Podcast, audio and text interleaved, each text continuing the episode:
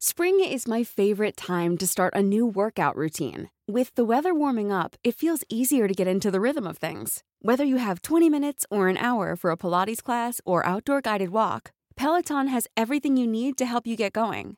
Get a head start on summer with Peloton at onepeloton.com. Hiring for your small business? If you're not looking for professionals on LinkedIn, you're looking in the wrong place. That's like looking for your car keys in a fish tank. LinkedIn helps you hire professionals you can't find anywhere else, even those who aren't actively searching for a new job but might be open to the perfect role. In a given month, over 70% of LinkedIn users don't even visit other leading job sites. So start looking in the right place. With LinkedIn, you can hire professionals like a professional. Post your free job on linkedin.com/people today. Burrow is a furniture company known for timeless design and thoughtful construction, and free shipping, and that extends to their outdoor collection. Their outdoor furniture is built to withstand the elements, featuring rust-proof stainless steel hardware, weather-ready teak, and quick-dry foam cushions. For Memorial Day, get 15% off your Burrow purchase at burrow.com/acast and up to 25% off outdoor. That's up to 25% off outdoor furniture at burrow.com/acast.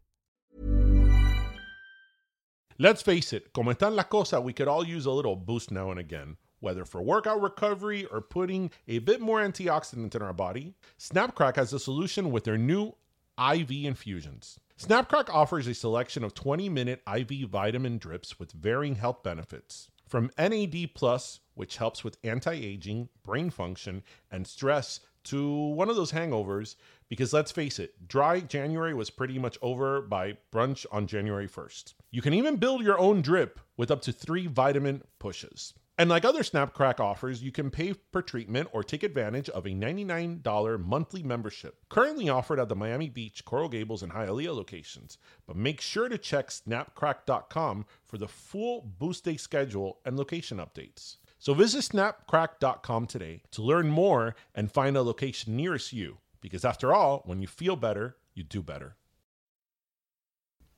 Hey Ish, do you think we could share with our Pero Primos our secret weapon to having the energy to record a new episode every single week? Yeah, I think we can let them in on it. It's Bolay. What's Bolay, you're asking? Only our favorite way to combine fresh food and bold flavors in a way that powers us through each episode. Exactly. Every week before we record, we head to Bolay and we build a... True story. It is true, yeah. We build a customized bowl starting with a base like forbidden black rice or leafy greens, el arroz prohibido. Then we add veggies like ginger broccoli and a protein like some lemon chicken or, if you're vegetarian, some miso glazed tofu. And don't forget, I like to add extra flavor with add-ons like creamy garlic and herb sauce or avocado. Honestly, the combinations are pretty much endless, and they've definitely got something for everyone. And that's because Bolay is on a mission to inspire bold living through the power of fresh food. And if there's one thing we are on this show, it's bold. So with locations throughout Florida, including their latest Brickell location, we know when you visit Bolay.com, you'll find one near you. So start experiencing Bolay today and enjoy fresh food to fuel your life.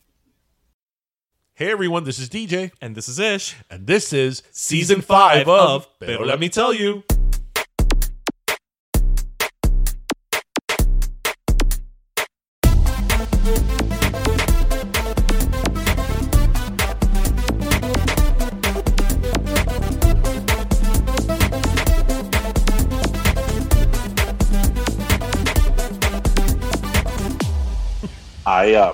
You know that I can't smell or taste.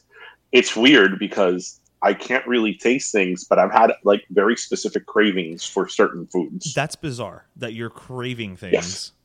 Yes. Full well. So are we recording? We are recording. Well.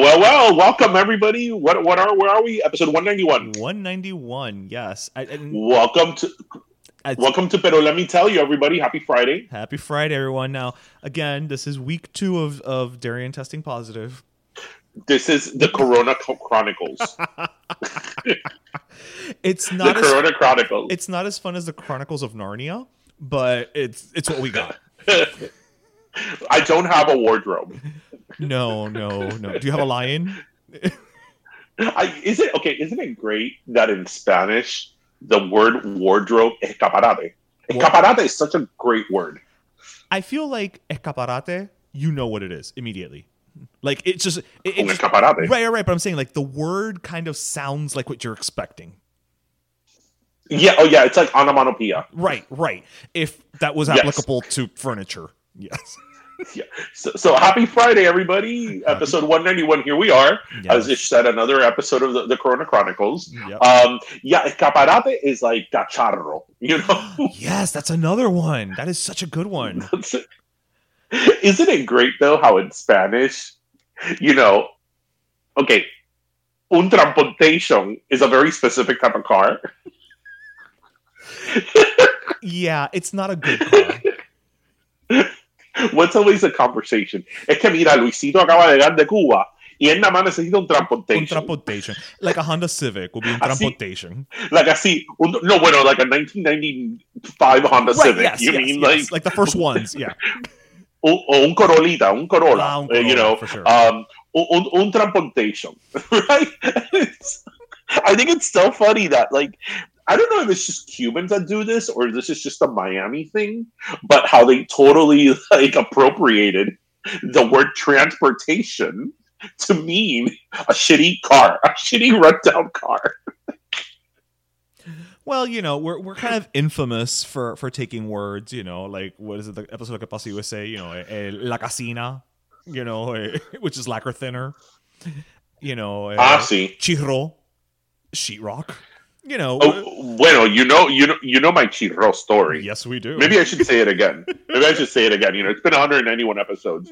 All my life, like most, you know, people that grow up in, again, either a Cuban or a Latin household, I would always hear the word chirro. Like when you were going to build something, tú le ponías chirro. Las paredes eran de chirro. Right. Me thinking that it was C-H-I-R-O. Right. Chirro. With an accent, right. Maybe. Chirro with an accent, maybe two R's. Chirro, right?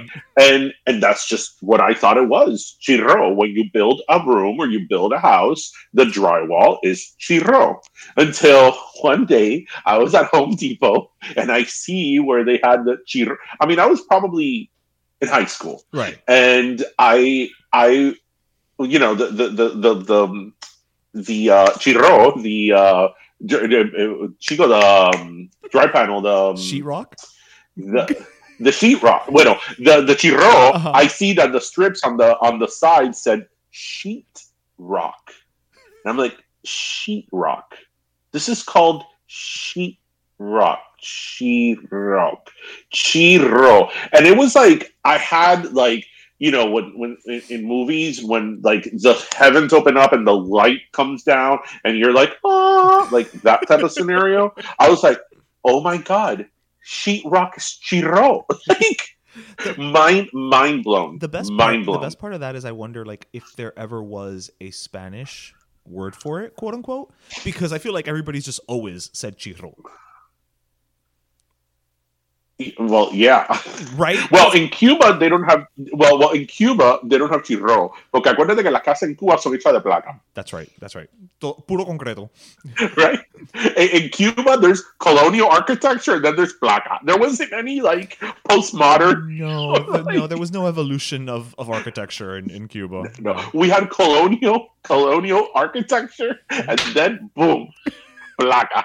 I love how, like, including my parents, they're like, no, porque las casas en Cuba duran para siempre. Ahí en Cuba venía un huracán y las casas nada, porque eran de placa.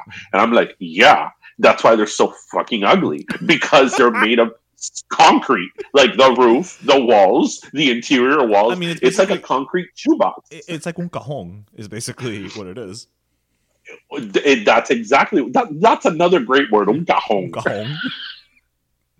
Oh my God, do you know it's so funny? Okay, I don't mind sharing this story because whatever, it was a long time ago. So listeners, okay, again, growing up in a Cuban household, like, you know, there's certain words you just don't need, right? That exist in English. That not only growing up in a Cuban household, but growing up in Miami, right? Double whammy. There's certain words that you just don't, they're not part of your, what is it, your lexicon? Your vernacular.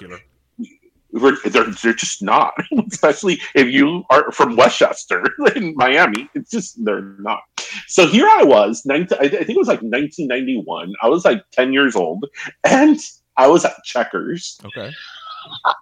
Checkers, the hamburger place. And I'm like, I'm seeing it right now. And I'm like, yeah, I'll have a Cajon burger. Oh, you didn't ever heard of Cajun. I'm from Miami, from a Cuban household. Why would I have heard the word Cajun? Like, do you think that my parents bought Zatarain's growing up? No, we bought Goya.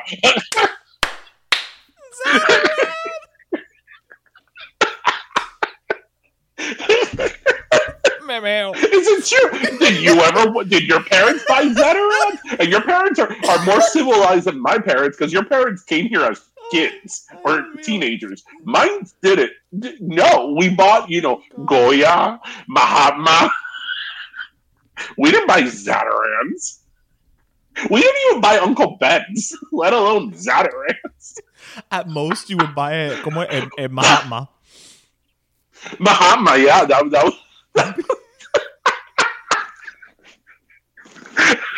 So why would I know what Cajun food was at 10 years old in Miami? Like, Cajon. Coming from a Cuban household, Cajon burger. The spiciest we got was sofrito. Y cuidado. So there was, hi, I'll have a Cajon burger. But see, my excuse is that I was like 10 years old when this happened, right? You were a kid, right. But fast forward like 20 years later, I was already in my 30s when a very, very, very, very good friend of mine who shall remain nameless, we were at Chico, the Quiznos. We were at Quiznos. And he orders before me, and he's like, I'll have the Mischetti sub. And I'm like, dude, it's mesquite.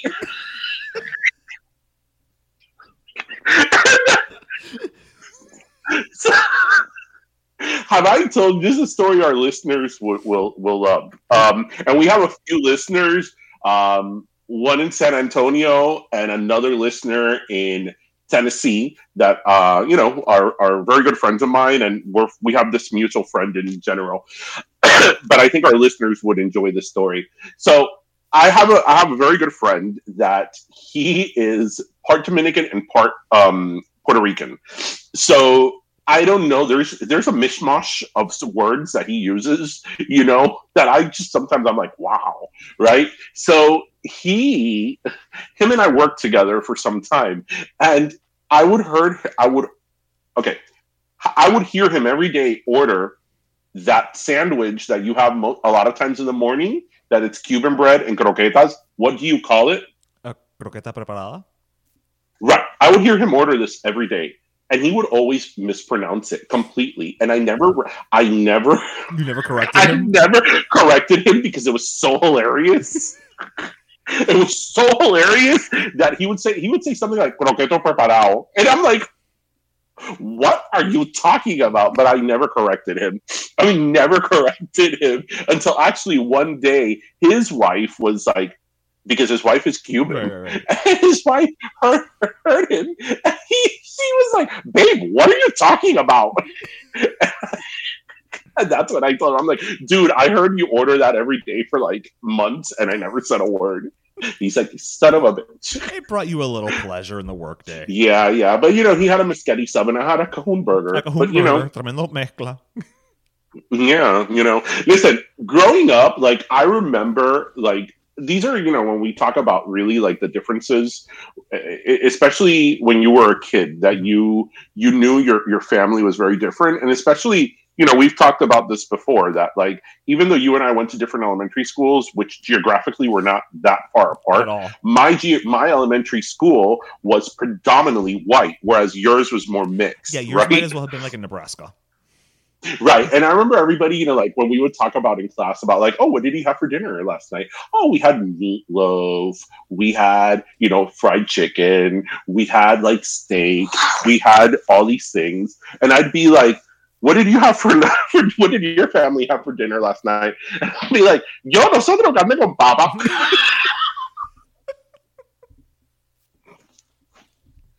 Dude, I remember. Do you remember the 90s, that thing, Chicken Tonight?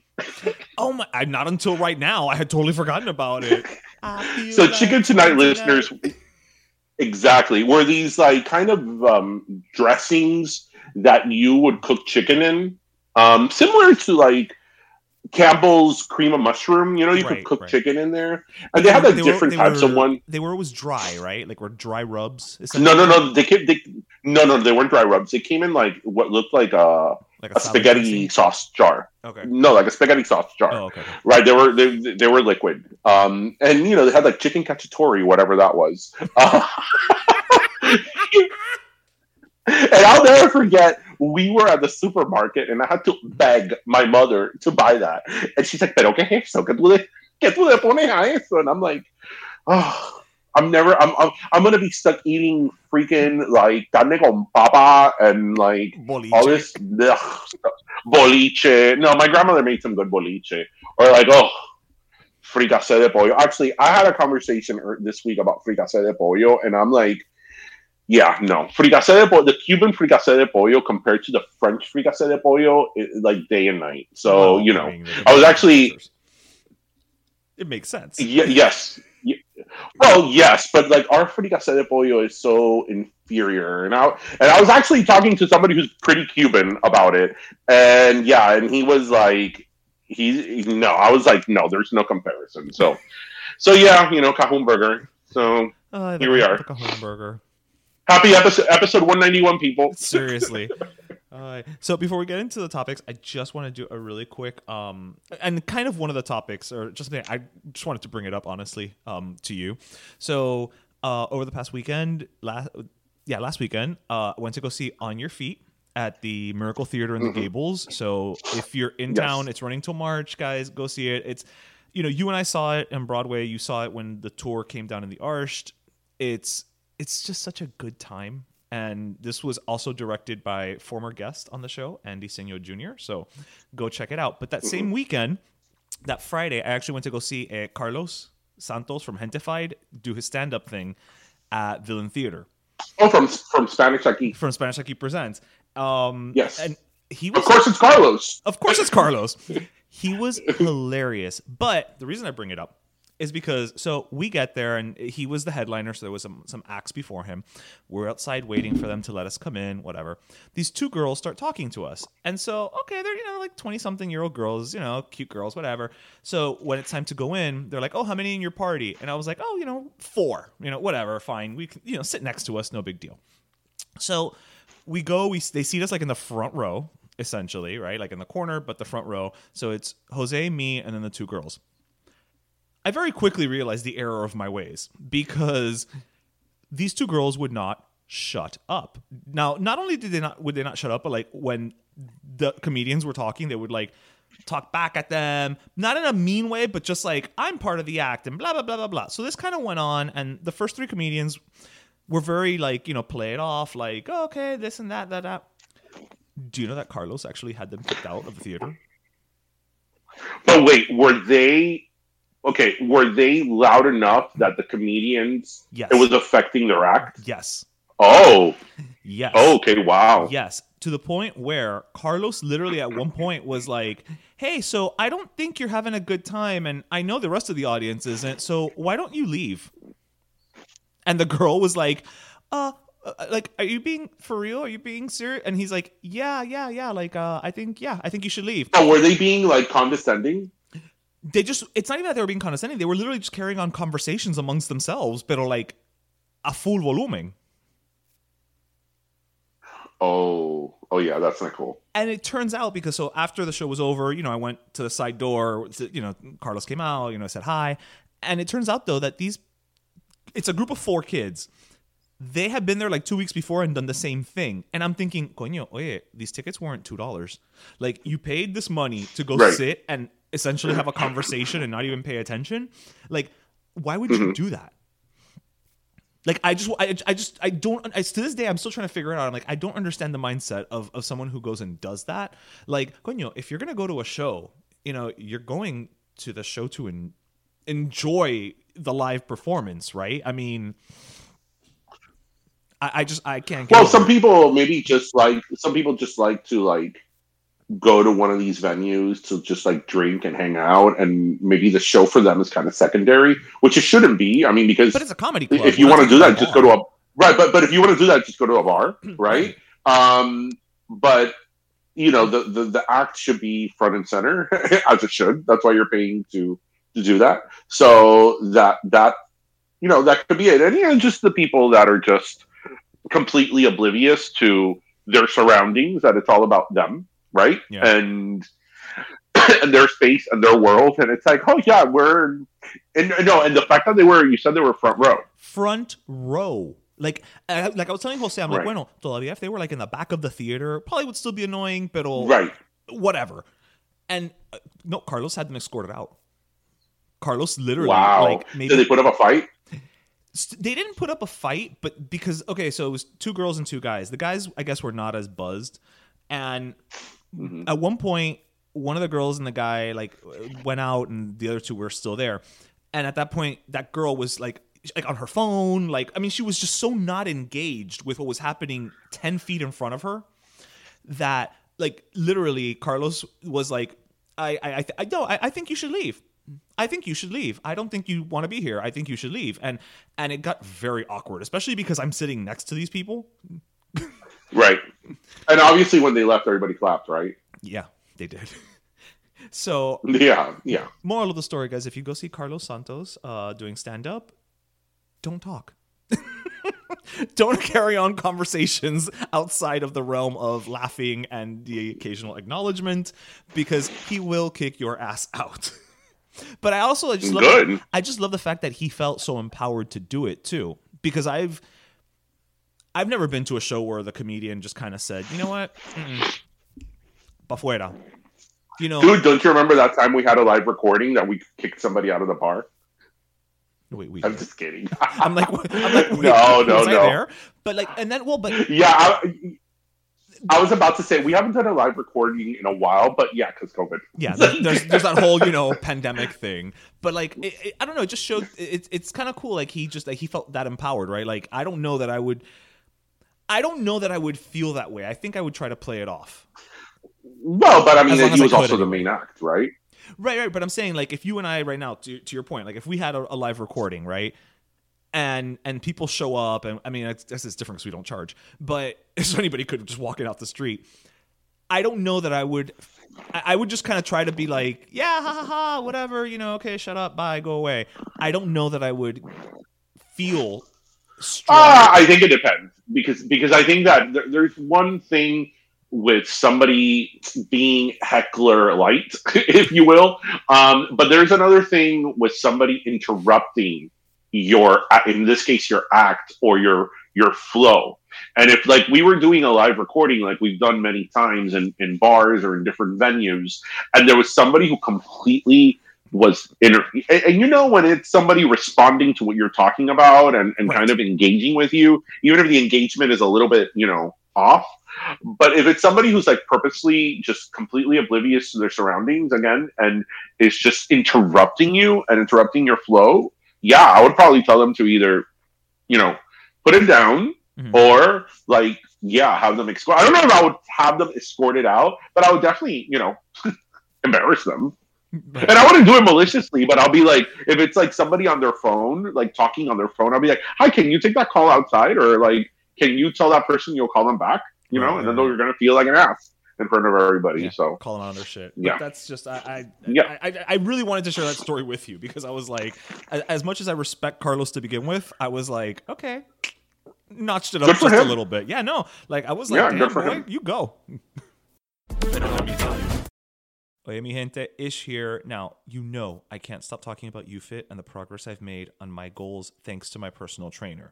Pero have you heard about the new YouFit? across 80 locations. They've got new state-of-the-art equipment, deadlift platforms, and of course, group classes, which you know is what I'm most excited about. Their new HIIT Plus group classes. Part of YouFit's Premium Plus memberships, these high-impact intensity training sessions combine strength training and cardio. O sea, the best of both worlds. So you're sweating, you're toning, you're building muscle. I mean, de todo. And each class has 10 people or less and is led by a certified personal trainer. Así que no te preocupes, there's a HIIT Plus class for every intensity level, so you can find one perfect for you and your goals. Even with all the new, you know what hasn't changed? YouFit is still affordable with gym memberships starting at $10 a month. So visit youfit.com and get started today with your fitness goals. But please note, amenities do vary by location. At YouFit, you come first. Good for him. So I actually want to bring up something we talked about, I believe, 2 weeks ago. It was the last episode that we recorded together before the Corona Chronicles, my Corona Chronicles. So we had talked about a couple of weeks ago about here in Florida and really around the country, different school boards that are banning books. Oh, yeah, right? I gave a lesson. And yeah, you did. And how a lot of these books have to do with LGBTQ issues, and a lot of them have to do with things having to do with racism and, right, you know, Black history and things like that. And we have an awesome listener in Texas who she's one of our favorite listeners, and she is a teacher, and there was a bit of an exchange between her and I asked her, hey, you know, I would love to know your thoughts on this because, right, you are a teacher, right? She's in the thick of it. You know, we always say that, like, you know, we have opinions on things, but we also don't like to take, you know, people's voice in spaces that are for them to say things. And I think that obviously we can all have an opinion on this, but as a teacher, you have a perspective that we don't. And she actually gave a response, and I just sort of wanted to read it because I thought her response was so eloquently put. So, okay. And again, this is regarding books being banned in schools. So here's what she said. She said, I have so many thoughts on this whole book ban issue, but I will speak about it pertaining to Texas. Currently, there is a list of 850 books that are currently on the ban list. That's a lot. The books being targeted deal with racism in Texas, LGBTQ issues, history of racism in America, and books with explicit descriptions of sex, and YA books. Young adult books. Young adults. Oh, well, there we go. I feel like an ass. Books. I feel certain that certain books may not be entirely age appropriate for certain students. So maybe these type of books need to be in a high school, library, or college. However, students need to read books that they can enjoy, relate to, or see themselves in.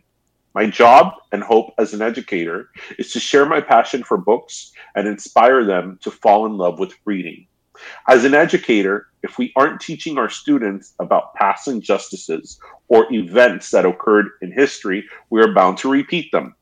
One of the books that is on the ban list is called Ground Zero by Alan Gratz. It's been suggested to be banned because it lists the race of every character and depicts the soldiers as callous, evil, and terrorists. Of course, this is the opinion of the person writing it, wanting it banned. Books are meant to make you feel, think, and change. If they all become banned, what is left? We cannot all think the same. If we continue to do this, we are no better than those who burned books in the Holocaust. Lastly, we are on a slippery slope of other books being banned in everyday life. Who's to say it will stop with school? So I thought that was very well put because, like, you know, she even talks about how there, you know, there's certain books that maybe are an elementary school kid, you know, probably shouldn't be reading. Right. That are age appropriate, maybe, right, when you're older, right, when you're a young adult, a YA, and you know, or of a certain age, right?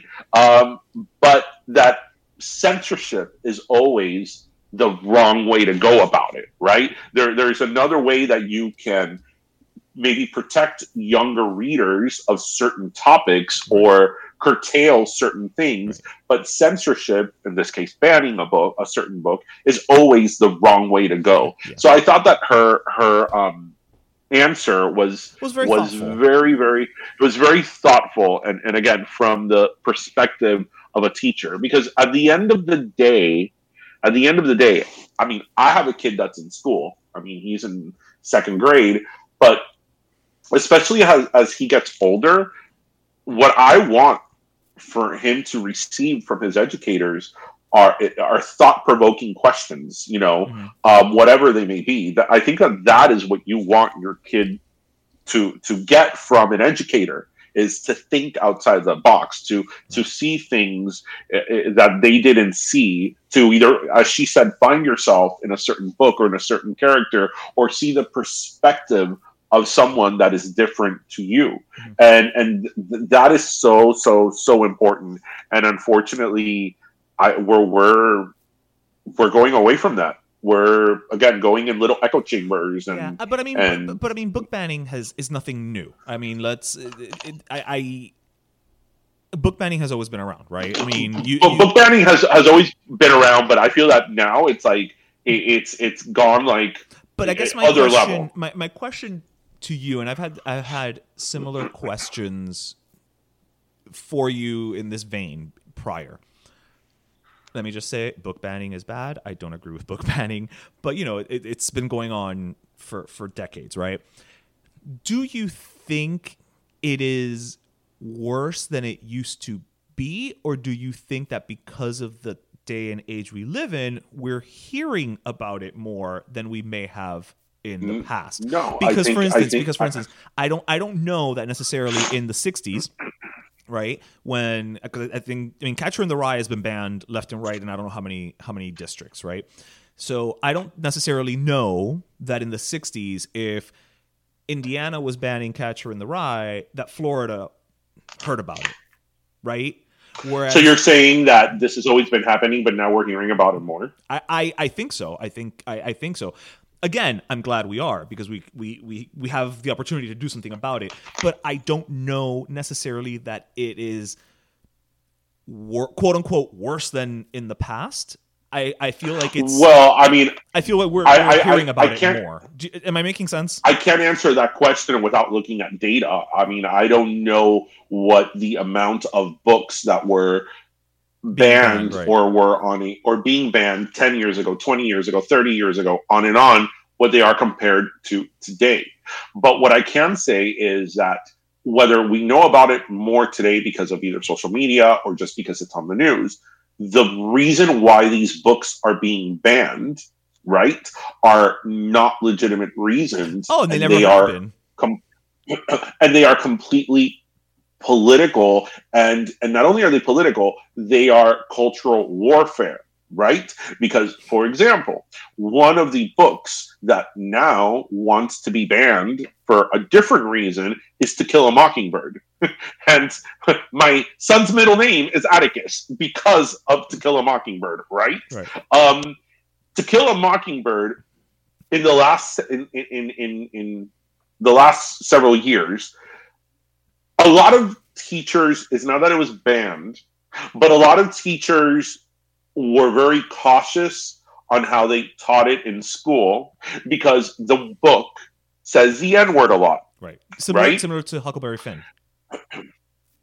It says the N-word a lot, right?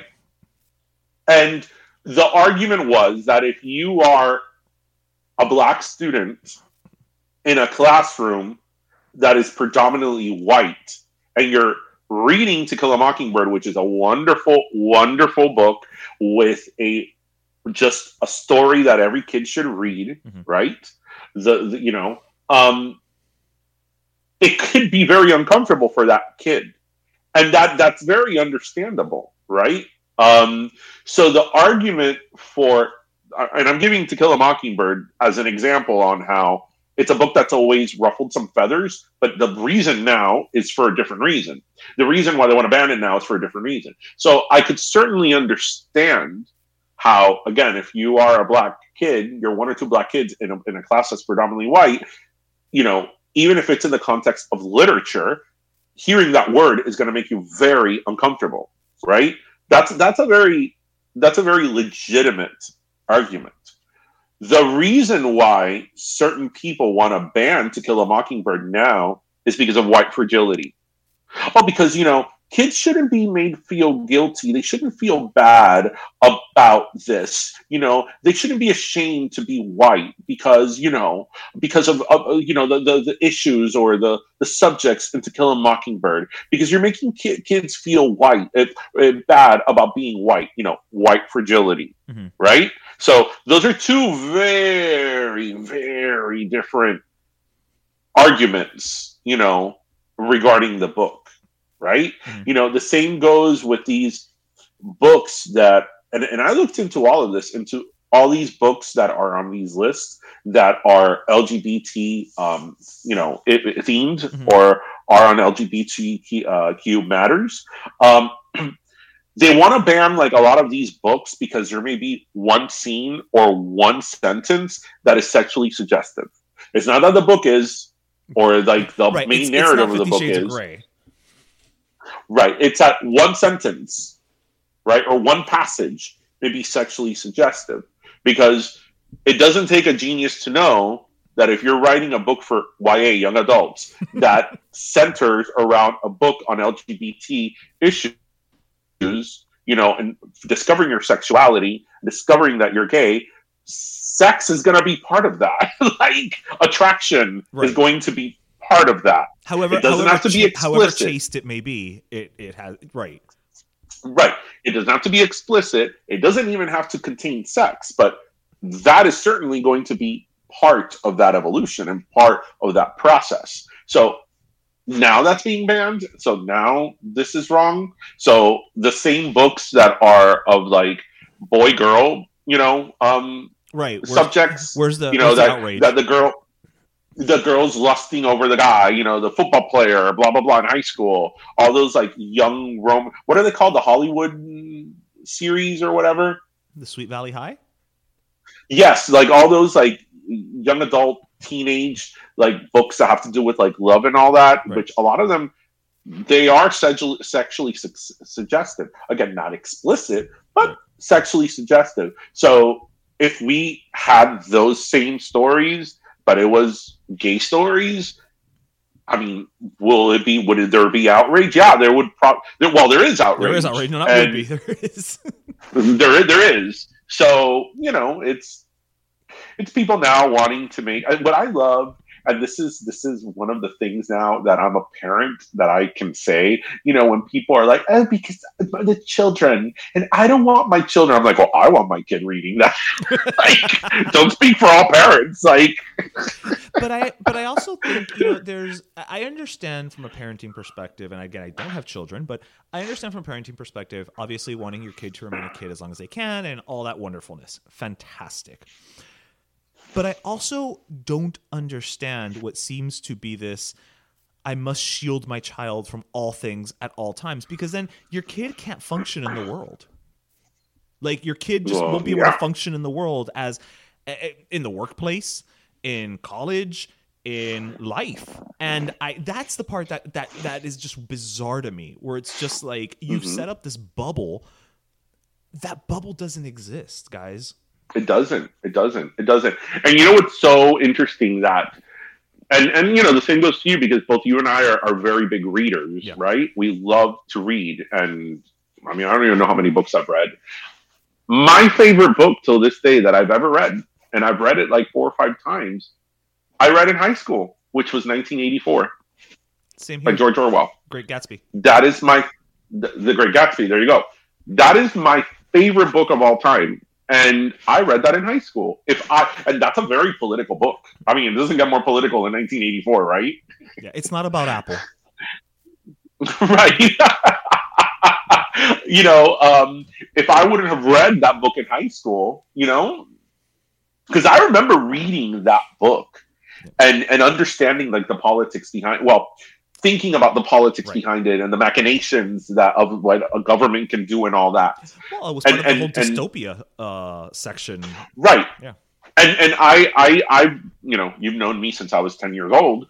I've always been a very political person, and I've always wondered, was 1984 like a seed? You know, was that one of those things that like when I was becoming a young adult and a teenager that I read it at the right time that it sort of threw me into that lane, right? Maybe if I wouldn't have read 1984, I wouldn't have been as political or outspoken. Who knows, you know? I'm surprised that, you know, they haven't tried to ban The Great Gatsby either, you know? They have. The Great Gatsby? There are some districts for what that try for what, like income inequality. Like... I don't know the exact reason, but one of the reasons that I do know that there are it has been on banned book lists is because Books and Books here in the Gables, in the outside patio when you walk in, they have a huge double doors. And it says, we read banned books. And then on either side of the door, it has like the spines of books. And it has the titles of all books that have been either currently or at one point in time banned. And Great Gatsby was one of them. Why on earth would The Great Gatsby be banned? Like, I can't think of...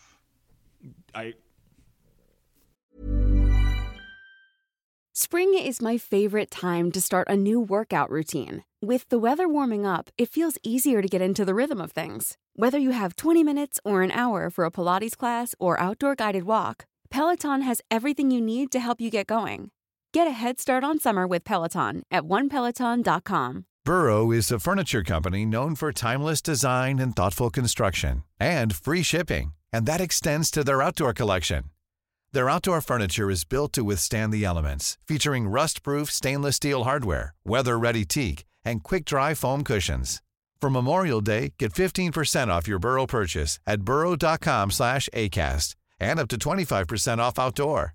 That's up to 25% off outdoor furniture at burrow.com/ACAST. I don't know. Because The Great Gatsby doesn't really have sex, no? It has extramarital affairs. Right, but it doesn't have like an explicit sex in the book. No. It's not that I can recall. I mean, I've read that book like 6 times, so. I read it a couple of years ago and wrote a paper about it.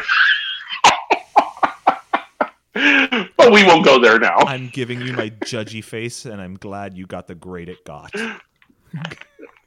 I know, but I had to write from the perspective of a high school person. We will not get into that now. Anyway. So what do you have?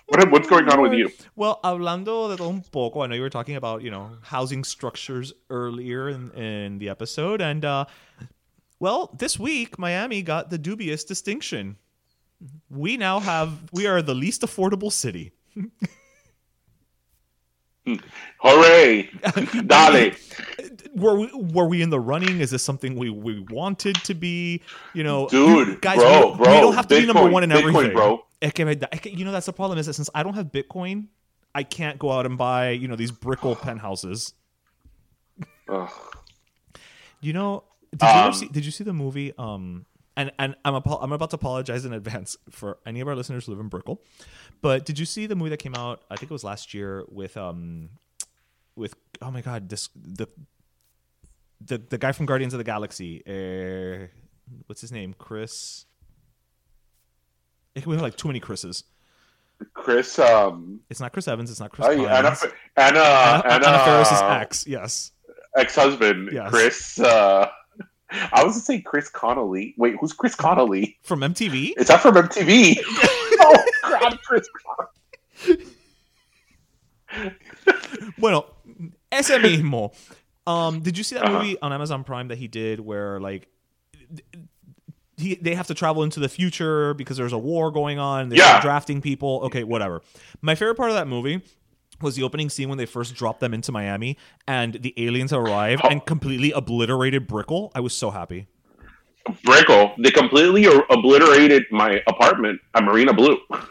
But I remember specifically seeing parts of Brickell and I was like, you know what? Acaba con todo. I don't care.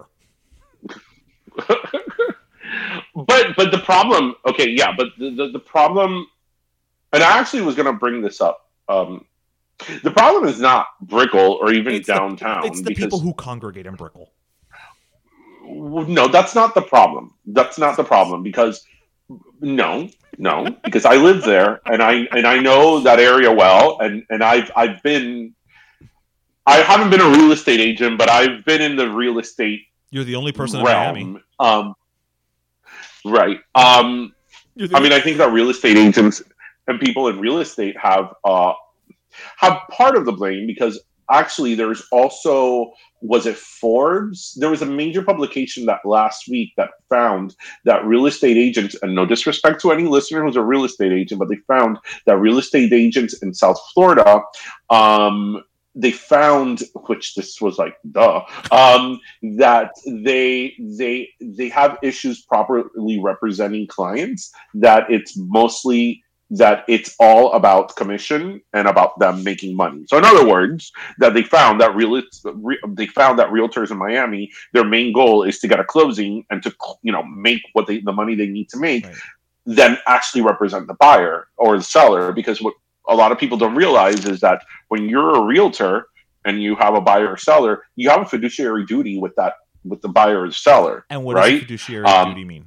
For a fiduciary duty is that you, in the context of a realtor, you have a duty to make sure that whatever it is that they want, either buyer or seller, that you put their interest, a lot of times having to do with money, in the front. Like that is your. It's part of your job to protect their interests. Mm-hmm. It's part of their job to maximize their interest, or in this case, maximize their earnings or their profits, whatever it may be. Okay. But the client, in other words, and their interest comes before yours, right? And that's what happens a lot of times with people here. And I've worked in the real estate business before, and that's something that I would see, that people were like always in a rush to close and get their commission, and I'd be like, but there's all these issues still left with the buyer and the seller, like, you know, and that can be a problem. But back to what you were saying, we've sort of been dabbling on this for quite some time. I've said the story of somebody, you know, that we know in Hialeah, that last year we were trying to find an efficiency for him. Yeah. And the efficiencies that we were looking for in Hialeah were like $1,000 for inefficiency. Okay, but in all fairness, you were looking for an efficiency in Miami's Brooklyn. That is true. That is true. I mean, is true. Quien te manda? You know, you went to Miami's Brooklyn. That is true. Yeah. You know, the real estate market fluctuates, and that's fine. And I'm not against development. I am not against them building new things, even if it's luxury high rises. I mean, I lived in one. That was my dream, to live in one. And you know, we got use of that pool, of that infinity pool in the sky. And you know, if you're able to afford it, great. But I think that where civic responsibility comes in on both the professionals in real estate, but most importantly in city or county government, is that there has to be a balance of construction projects. So if you're going to build the high rises in downtown or in Hialeah or wherever you're developing, you also have to make sure that there is a proportionate amount of low income housing being built, right? And rent control is also something that we have to start exploring here, because Miami and South Florida is one of the areas in the country where people make the least. It's true. Right? I've people said it here before. Do not have... I had to leave to go to New York to be able to... Then when I came back, I was able to make a good living. More money. You know? Right. Because now you're coming with New York experience. Right. And New York salaries. Right. Right. So, you know, that is where... like the more civic and government part of it comes in, that you need safeguards in order to protect residents. Mira, and we're talking about Miami average Beach people now, too. We're not even talking about like homeless or, you know, veteran. We're talking about average two-income household, you know, being able to just have a place to live. We're talking about even people that have like good incomes. Mira, they in Miami Beach, they passed an ordinance now where if the rent increase is going to be more than 5%, they have to give a 60-day notice, right? Yeah. Because otherwise, your lease is up. Te viene el landlord, oye, te voy a subir la renta $1,000, and you got to find a place now in a matter of weeks. Right. And now you're looking in a saturated market where it's hard to find a place to begin with, and then somewhere in your budget. And don't forget that when you are moving, especially when you're renting, you have to give first month, last month, and the security deposit. Yep. So when you're already talking about a high rent, you're talking about $6,000, $7,000 that you have to give up front. Yeah. Just that's a lot of money. Just to move in. And it's a really big problem. And people, you know, everybody's being greedy. Because there's money to be made. It's real estate. Everybody's being greedy. And the problem with that is... There's only so much money to be made. That's my thing, is you can ask whatever you want for a property. You can ask whatever you want for rent. And I know people are saying like, oh, because it's all these people coming from LA and New York and this and that. Okay, great to an extent. But it's not like this. It's not like New York is being left a ghost town. You know what I mean? Like, But there are a lot of people coming to South Florida. And the problem with the market fluctuations in real estate is that it takes is one house. That's all that it takes to completely change the market.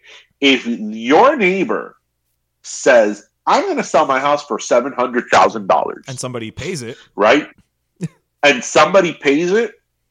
That's it. Now that's the going rate. That's the going rate now, yeah. That is the comparable. Yeah. So when your neighbor three doors down sells their house, right? And their realtor looks at the comparables, what price do you think they're going to quote? Yeah. They're going to quote the house that sold last at $700,000. So you just made the whole pricing scheme of that area go up. So all it takes is a couple of houses to completely change the market, and that's a very sensitive and delicate balance, and it's a really, really big issue. My heart goes out to people that like have not been able to buy a house, or people that are renting, because it's, you know, you are in a very tough spot, you know, and. Not to make it sound more dramatic if you have kids, you know, but if you do have kids, moving now also becomes an issue with schools. Like, are you going to move with this, you know, are they going to have to switch schools? Are you going to move to another part of town? You know, it's like, it's a plethora of different things that, yeah, it's terrible. I mean, it's absolutely terrible, because especially since Miami is still, a community and economy that is so service-based. Yeah, very tourist-based, yeah. Tourist-based, which in essence is a service industry. Mm-hmm. These are jobs that are not, you know, they're not Bitcoin bros. Right. Yeah, historically, most servers are not raking in $100,000 a year. Right. So these are the people that are being affected the most. And what sort of breaks my heart, and this is something that we talked about, I think, last week or the week before, is that, you know, there were certain areas of Miami that were sort of bastions of, like... Little havens of, like, working-class people. Hialeah was one of them, yeah, you know? Sweetwater. Was one of them. Little Haiti, you know? Little Haiti is getting gentrified a mile a minute, right? Yep. And who's the one benefiting from that? It's not the people that live there, it's the developers and all the people that are investing there, right? And especially a community like Little Haiti, that these people have been there for generations, like, you know, for 100 years. Like, you live in la casa de la bisabuela. Yeah. And all of a sudden you gotta, you know, pack it up and now, you know, you're being sort of pushed out of there. It's a really big problem. It's a really big problem. No, I mean, obviously, Coral Gables is not Little Haiti, but did you hear about the guy? You've seen the big project that they're doing in Ponce, that looks like they're building the behemoth. The behemoth, right? Yeah. So, do you know that the little house, the guy? Yeah, that guy's my hero. Refuses to leave his house. That guy's my hero. Yeah. So the story with that is, so what Ish is talking about, listeners, is that in Coral Gables, so Coral Gables, for those of you who are not familiar with Miami, is an old part of Miami. It's pretty affluent, but Coral Gables I don't know if you know this, but when Miami was being set up, different villages and different areas were given a different theme. So Coral Gables was given a Spanish theme. Yeah. Parts of Miami Beach were given a Venetian theme. And like Opalaca was given a Marouche theme with like Moroccan architecture and all that. Why there's some random ass Moroccan architecture in Opalaca, like and the main street of Opalaca is called Alibaba Way. So Coral Gables is very like, it has like the Spanish colonial architecture. The main strip, Miracle Mile they call it, it's filled with like shops and all that. And they tend to be very, very big on historical preservation. And also there's like a major height limit. Like buildings can't be, you know, it's a zoning nightmare. Like, dude, if you have a house in Coral Gables, you have to like apply. You can only do certain colors to your house. I mean, there's a whole. Yes. It's a yes. Whole thing, yeah. The city of Coral Gables is one big HOA. Oh, I know. Yeah. So off of Ponce de Leon, which is again one of the main thoroughfares in Coral Gables, they're building this behemoth of like, it's mixed retail, office space and apartments. Now, granted, it is beautiful. I mean, I'm not gonna hate the fact that it is beautiful and it goes with the Spanish theme and all that. But it's enormous, and a lot of people, I don't know if you know this, but a lot of people actually objected to that ever being built. But anyway, so to build that, they did. It was an eminent domain case. Actually, I lie. It was not an eminent domain case. The developer bought out everybody because that was all residential. And there was this one man that refused to sell his house. And they offered him like $3 million for the house. And when I talk about the house, it's a regular single-family house. Una de las casitas originales in a regular lot. And he said that he is not building, he's not selling it, because his parents came from Cuba in 1989. And they saved every cent they had to buy that house. And his parents have passed. And he is not going to sell the house. It pretty much looks like the house is up. Like, yes. They built the entire development around the house because he did not give in. And you know what I say? I think that because that development is still under construction, so to access his house, you have to go through the construction zone. But eventually, when they finish it, you know, the street will be open. I think that they should totally put a ton of balloons in front of on top of the house, like totally.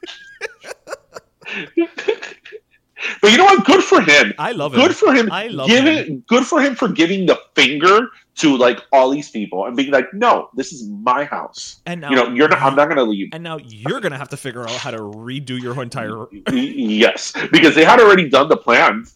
Oh yeah, like demolishing his house. So what an inconvenience! It's like, good man, like give a finger to the establishment. But yeah, no, I freaking love that guy.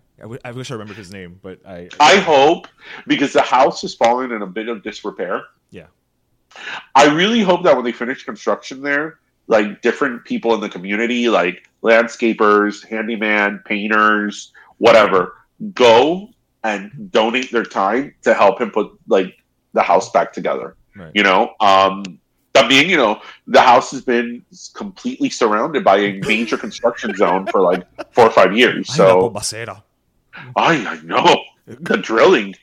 Oh. If we were to go help him, I'd have to take a Claritin. Oh. You have to take put 10 air purifiers in the house. I remember the first time I ever saw an air purifier was at my brother's house. That they bought an ionic air purifier from the Sharper Image. Aren't they ionic? I remember legitimately asking my sister-in-law, "What does ionic mean?" And she didn't know. Until this day, I don't really know what ionic means. I think it has to do something with like the negative and positive. I don't know what. Sure. I'm going to agree with you because I have no flipping clue what ionic means. But I know that all of those air purifiers are all ionic. There's never one that's non-ionic. They're ionic. So apparently it's not something you can be allergic to. I guess not. It's not like gluten-free. Gluten-free. I'm still not 100% sure what gluten is. I know what it is, but I don't know what it is. No. Does it really matter? It's not a real thing. You know, I have to say, gluten-free didn't happen. Do you remember when gluten-free came out? Like, we're talking about, like, if this was, like, a movie. Remember when gluten-free was all the rage? And, it, like, from literally 1 week to the next, everybody decided to be gluten-free?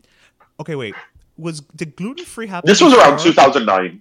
Okay, so it happened way after Olestra. Okay. Oh, my God, Olestra.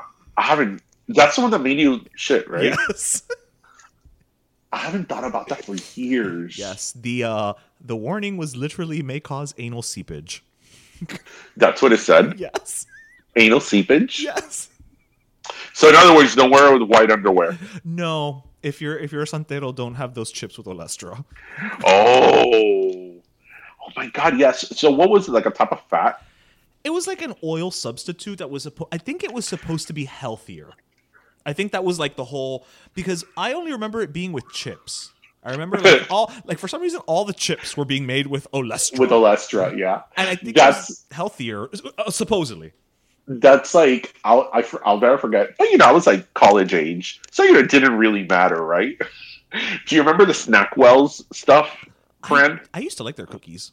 Their devil's food cookies. Yes, they were so good. Okay, that I'm like, oh, they have no fat. Yeah, but each cookie has like 400 calories. And God knows how much sugar and carbohydrates, but they had no fat. No so fat. I would literally buy a box. I'm like, oh, well, this is all fat free. Like, but again, we were like 19. So I was like 19, 20. So you know, it didn't really matter. Like, bring on the fat. Yeah. Good. I would roll around McDonald's and be like, yeah, I'll have four double cheeseburgers. And, you know, like, don't think about it twice. Like, so you have un buffet chino y acababa. Que rico. You know, I miss los buffet chino. I haven't been to one, you know, in 2 years. I don't. Well, because we've established you don't do good at buffets in general. I don't do good at buffets. I don't do good at Chinese buffets because I'm not a fan of Chinese takeout. I love Chinese food, like real Chinese food, but I'm not a fan of Chinese takeout. So listeners, there was a buffet here in sort of our neighborhood or vicinity. Yes, it closed, so I could say by name. It was called King Buffet, and it was a Chinese buffet. Yeah, we went there a lot. And I would get super grossed out because they would have, you know, the buffet line with like your typical Chinese fare, and then they would have like an island with like the desserts. Oh. But for some reason, they didn't know where to put it. In the island with the desserts, right, with like the little cakes and the jello and the pudding and all that, they would have like a huge fish. You know, like when the huge fish that's fried, that then you go and take a piece of the fried fish. Pango. Yes. And then estaba el pescado ahí con las espinas, with the fried eye, you know. And I'm like, oh, I came here for chocolate cake, but I have to look at a fucking fried fish looking at me. Like, yeah, it was so gross. But in all fairness, los postres en los buffet chino are never really that great. Is anything ever that great in a buffet? No, okay, no. But, you know, actually, the only thing in a Chinese buffet but that you know what I mean. The dessert at a Chinese buffet is like the desserts at IKEA. It tastes like dessert. I have. Like the only good thing are the macaroons, but no. Now that you said IKEA, well, I've told you this. To me, the desserts in IKEA don't taste like anything. And the funny thing is that every time I go to IKEA, so listeners, I go to IKEA for furniture and meatballs. This is a well-known fact. What else do you need? I mean, I'm going to go buy my Billy bookcase, but before I do, I'm having lingonberries. I'm having lingonberries with my meatballs. Dude, you know that I bought the meatballs in IKEA by packs and made them at home. Oh, really? Oh my God! One time, I bought them. I bought everything. I bought the meatball, the lingonberry sauce, the gravy. You could buy it all. Right. And I think it was my parents that came over.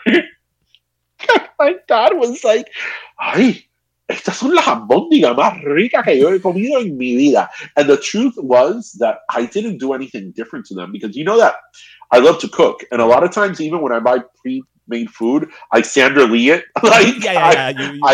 I upgrade it, like I'll make a sauce or like add something to it. Pero no, aquí tú descongelaste y pa'lante. My dad is like, ay, pero que albóndigas más exquisitas. I'm like, they're Swedish. Pero the desserts at IKEA don't taste like anything. The chocolate cake tastes exactly like the chocolate strudel. That's what I'm sorry. The apple chocolate cake tastes exactly like the apple strudel. That's what I mean. It tastes like the concept of dessert. Yes, and that little vanilla little sauce they put over it that doesn't taste like anything. No, it might as well be water. It might just be where I'm going through now that I lost my sense of smell and taste because of COVID. So, Mina, you could just go and have some IKEA desserts. You wouldn't be missing anything. Yeah. And be like, oh, this tastes like on a Wednesday, on a regular Wednesday. So. Oh, good things come from Sweden. It's true. Volvos, yes. IKEA, ABBA. Yes, the Swedish chef. Swedish meatballs. Sure a smorgasbord? A smorgasbord. Ace of Base? Ace of Base? Do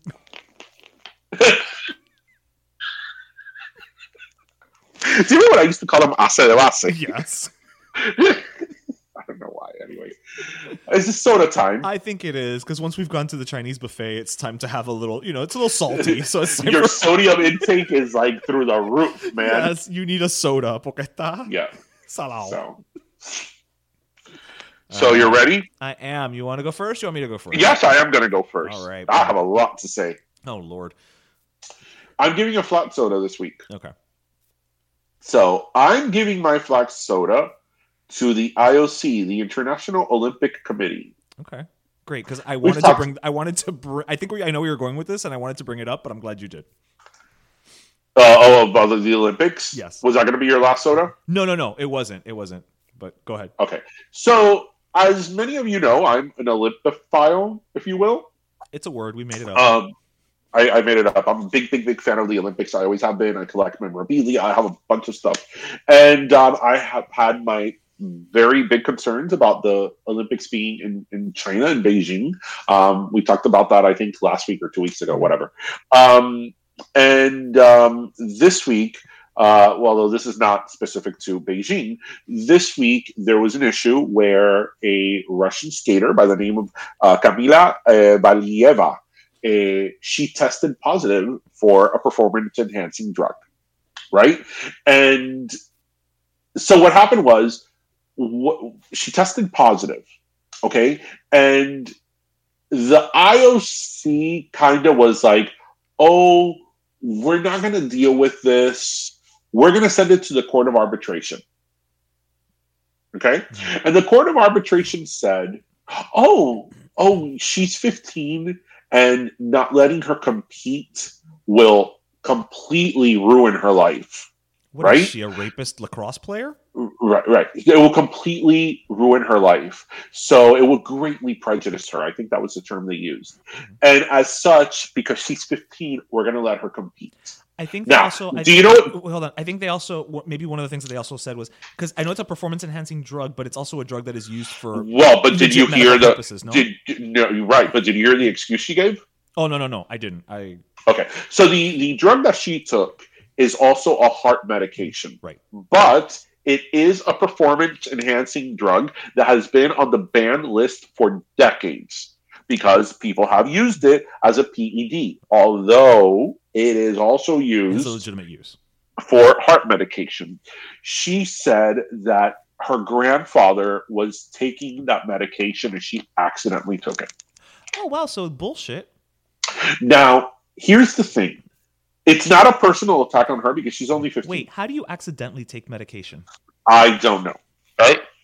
But it's not a personal attack on her because she's only 15. And you know how that story goes. She has a team of people around her that are doing this to her and are telling her, take this, and giving her this to take. We've also the U.S. gymnastics team stories. Like, I mean, this is right. No different. So this is not a personal attack with her. But she's Russian. And for those of you who don't know, the Russians in the Olympics in Beijing and the Olympics in Tokyo in 2020, but 2021, were not participating under the Russian flag. They were participating under what's called the ROC, which is the Russian Olympic Committee. What's the difference? It doesn't really matter. But the reason why they're not competing under the Russian flag, for the listeners who don't know, is because in 2014, when the Winter Olympics were in Sochi, Russia, it was found that there was a systematic and very sophisticated doping program with Russian athletes, that they were all doping and all taking performance-enhancing drugs. And the IOC, as a sanction, told them, hey, you can't compete with the Russian flag, so instead you're going to compete under the Russian Olympic Committee. What's the difference? Like, What is the difference, right? So they didn't even get a slap on the wrist. So she's coming from, unfortunately, I don't want to say country because that makes it sound like all Russians aren't in this, but she's coming from a system that their athletes, especially at an Olympic level, have a long and documented history of doping and drug use with performance-enhancing drugs. So they let her compete. Now, And everybody in the skating community internationally has been very against this. Tara Lipinski and Johnny Weir, which, you know, are like the kind of voices. Well, they literally are the voices of the U.S. Olympic figure skating, were very, very vocal about how they are totally against them agreeing to look the other way. Let her participate. Essentially, look the other way. And then what came up this week that people started to get upset was they compared this story with the story of Sha'Carri Richardson. Yep. Do you know her story? Yes, I do. Right. So for the listeners who don't know, Sha'Carri Richardson was the girl who she broke, I think, a record in running, in sprinting. She's like the fastest since Flojo or something like that. Yes, and she would have made the U.S. Olympic team, and she was even favored to win in Tokyo. This would have been in the Tokyo Summer Olympics last year. And the U.S. Olympic team did not let her go to Tokyo because she tested positive for marijuana, which is not a performance-enhancing drug. I was going to say, have you met anybody who's been on pot? The fact that she was taking pot and was still able to like break records. Have you met the average pothead? They can't make it to the couch. Well, she even said that she, you know, somebody at her caliber, you know, she's not a pothead, you know, but she said that I think her grandmother, her mother was sick or had died, and you know, she whatever. It doesn't matter, you know. It shouldn't matter, but she was not allowed to go because obviously. Although marijuana is not it's not a performance-enhancing drug. Right. It is a banned substance. Right. So she wasn't allowed to go. So the technicalities of the what happened in her case versus with the Russian girl were different because it was the American, the U.S. Olympic team, the U.S. Olympic organization that made the call. So it didn't even get to a court of arbitration, but this girl went to the court of arbitration. So you know it's not a double standard because it was two different avenues of litigation or supervision that banned or didn't ban the athlete. But it's just in the grand scheme of things, in terms of optics, it's very bad. It's very, very bad. And you know, these are the type of things that makes people lose interest in the Olympics. And it's a shame because I still believe that despite, you know, the politics, if you will, of the Olympics and, you know, a lot of times the burden of the host city and all that, I still believe in sport. And I still believe that sport at that level brings out the best in humanity. And it's a shame because from a PR perspective, they're not doing very good right now. So my flat soda goes to the IOC. Yeah, and I think what's even worse about it is, you know, under normal circumstances, one would even say, well, you know what, maybe the skating community should boycott the next Winter Olympics. You know, I mean, again, like you would say, like, well, maybe we could do this, but then it's these are mostly like this, you know, athlete. She's 15. These are kids who've been training their whole lives for this, you know, and so for them to have to take that stand, it's not fair to them. Right. Like, right. For them to say, I'm not going to go based on principle, I would respect the fuck out of them, but it's not fair that they, you know, that they have to sacrifice their training because, you know, 20 come mierdas in a conference room somewhere, you know, don't want to upset, you know, Putin on a horse or whatever the fuck it is. And I feel bad for her because I'm sure that she was just doing what she was told. But, you know, as Billie Jean says, fair is fair. Yes. And if she took a PED, she should not be able to compete. At all. Right? So, yeah. Well. Moving right along. Well, my soda is a little more frivolous. It's a positive soda. So, you know, if there's one... Positive soda? Is that what we're calling it now? Well, it's not a gasless soda. It's a bubbly soda, I guess. It's a bubbly soda. Fizzy soda. Like Michael Bublé. Exactly like Michael Bublé. So if there's one thing that us Latinos love, it's el chisme. And really? Just a little bit. And, you know, many, many times we have always relied on La Vieja Chismosa de Barrio to give us all of our gossip and to find out, you know, what's going on in esta casa, y esa es la querida de fulano, and this, that, and the other, right? Uh-huh. Well, now, not to that level, but there is an app. And I have it. It's called. I guess it's called. It's the Nextdoor app. It's a legitimate app. But so people like go on it. You know, many times they'll go on it and they'll say, "Lost dog found. Whose dog is this?" Or, you know, oh, the new restaurant just opened up down the street. But it's turned into un chimorreo. Because what it's turned into is great. Because a lot of times now with all the ring cams and everything, people will post and be like, this person was on my front lawn yesterday. Does anybody know who they are? They were walking back and forth, and it's like, oh, I saw this happen, and blah, blah. They took my Amazon package. Yes. So it's great because I get all the notifications, and I'm always looking at it, and I'm always like, ay, pero robaron en la casa de hace dos cuadras de aquí, you know? Qué pena if you were to see somebody you know robbing somebody's Amazon package. Like, oh my God, qué pena. So, you know, it's just a short and sweet. It's silly, but it brightens my day. And then especially there are times where people start getting into arguments with each other. This is sort of reminding me of that Instagram page that we love, Overheard in Miami. Oh, yeah. parecido. Except this is actual firsthand accounts. And, you know, there was even this one thread about how no sé qué restaurante wasn't as good as it used to be, and that's why I don't tip anymore. But then this other person said, well, that's not the fault of the server. And then this other person said, no, but if you don't want... It turned into this whole, Right. So, in other words, it's turning into, what social media is, that nobody could just say something because everybody else will tell you something else. Right, but since it takes into account, because when you first sign up, you put your zip code, so it takes into account your area, so it's a little more shit you actually kind of care about but not really because it's all gossipy. So it's wonderful. Nextdoor, check it out. I'm sure that Nextdoor in Hialeah is on another level. Oh, that must be fun. En apartamento. That must be cool. See, I've told you that, with that grant that I'm working with, that federal grant of COVID, sometimes when I go to certain places and I speak to certain people, la vieja chismosa del barrio will tell me, mira, la del apartamento una está vacunada, la del dos también, la del tres también, la del cuatro no está vacunada, porque ellos vinieron de Cuba y estaban parrandeando y no se vacunó. And I'm like, I didn't ask none of this. Why are... But she made your day a little easier. Why are you telling me all of this? I did not ask.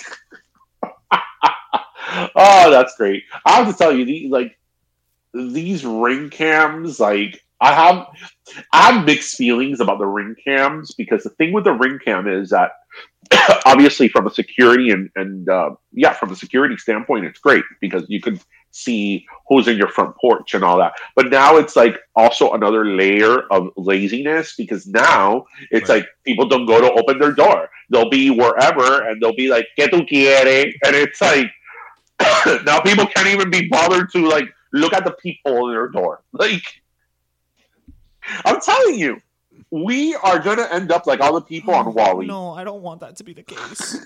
No, I always say that. I'm always like, tú vas a ver, I don't want to be that round. Yeah. Isn't WALL-E underappreciated? I love him. WALL-E. Like, I love WALL-E. And it's so interesting. That movie barely has dialogue. Yeah, that's true. Like, it really doesn't. It really doesn't. It's just one long-ass silent film. Yeah, sort of, yeah. We're going to all end up like WALL-E. Do it up. No, I don't want to. I go to the gym too much to end up like all the people in WALL-E. You won't even know it. Oh, that's the sad part. That's the sad part, because you know that's how it happens. It's like, oh, I gained 2 pounds. Yeah, but well, 2 + 2 + 2 + 2 + 2 is 50, you know? Yeah, and that's how you end up in a size 45. Oh, no, and that's how I wind up having a show on TLC. Yeah, my 600-pound life. You know you got me into that show. So, anyway, bueno, that was an interesting one. Hopefully next week we can do this in person again. Well, next week we're going to have to do it in person. Actually, next week I'm very excited because you and I are going to hit a lot of the Sobe Wine and Food Festival events. I better have my full taste back next week, I'm gonna tell you, we're doing the Burger Bash, right? Yeah, yes, we are. Okay, I have not had like red meat in like 2.5 months. I haven't. I've cut it out of my diet. But I am going to that day make Seth proud, and I am gonna have burgers. So do it out. Watch me have a bite or two of a burger. And be like, I'm done. Yeah. Knowing you, I would not be surprised. Yeah, it's funny because I can eat. I'm not petite. No. But when I see a lot of food around me, I'm like, oh, I'm full. I had an olive. I'm full. Como que tú te llenas por los ojos. Yeah. I do. I'm like, oh, I can't anyway. So, bueno, everybody, that was episode 191. Hopefully, the Corona Chronicles are over. Yes. After this week, we hope everybody listened, laughed, and learned. And as remember, grab your pastelito, your croqueta, your cafecito, and have a great weekend, everybody. Thank you so much for joining us. Yes, ma'am. And thank you if you've made it this far. Thank you for joining us despite our audio sounding crunchy. Yeah. But we love you, and we do listen, we gotta get the episode out. That's all that matters. Yes. So anyway, have a great weekend, everybody. All right, bye. Pero Let Me Tell You is co-hosted by Darian Borges and Ismaeliano, produced by Ismaeliano, and our theme, Pero Let Me Tell You Freestyle, is composed by Michael Angelo Lomlaplex, the official gay guy. And don't forget to subscribe and leave us a review on iTunes.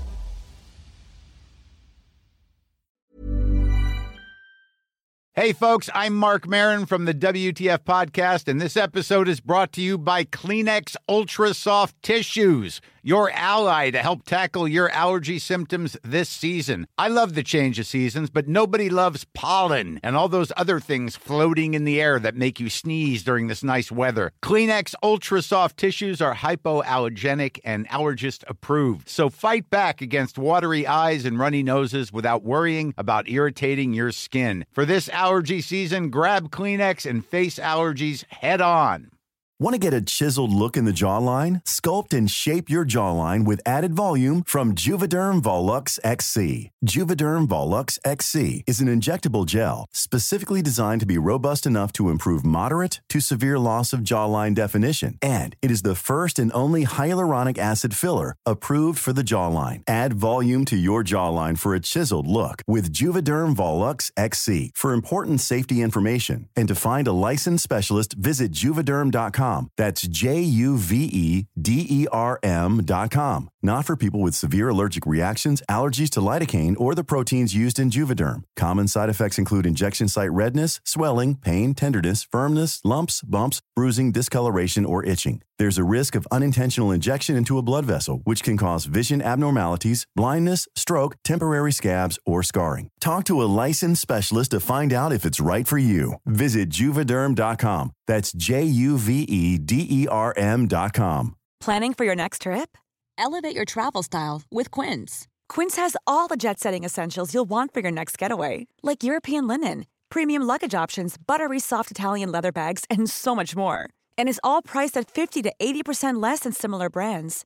Plus, Quince only works with factories that use safe and ethical manufacturing practices. Pack your bags with high-quality essentials you'll be wearing for vacations to come with Quince. Go to quince.com/pack for free shipping and 365-day returns.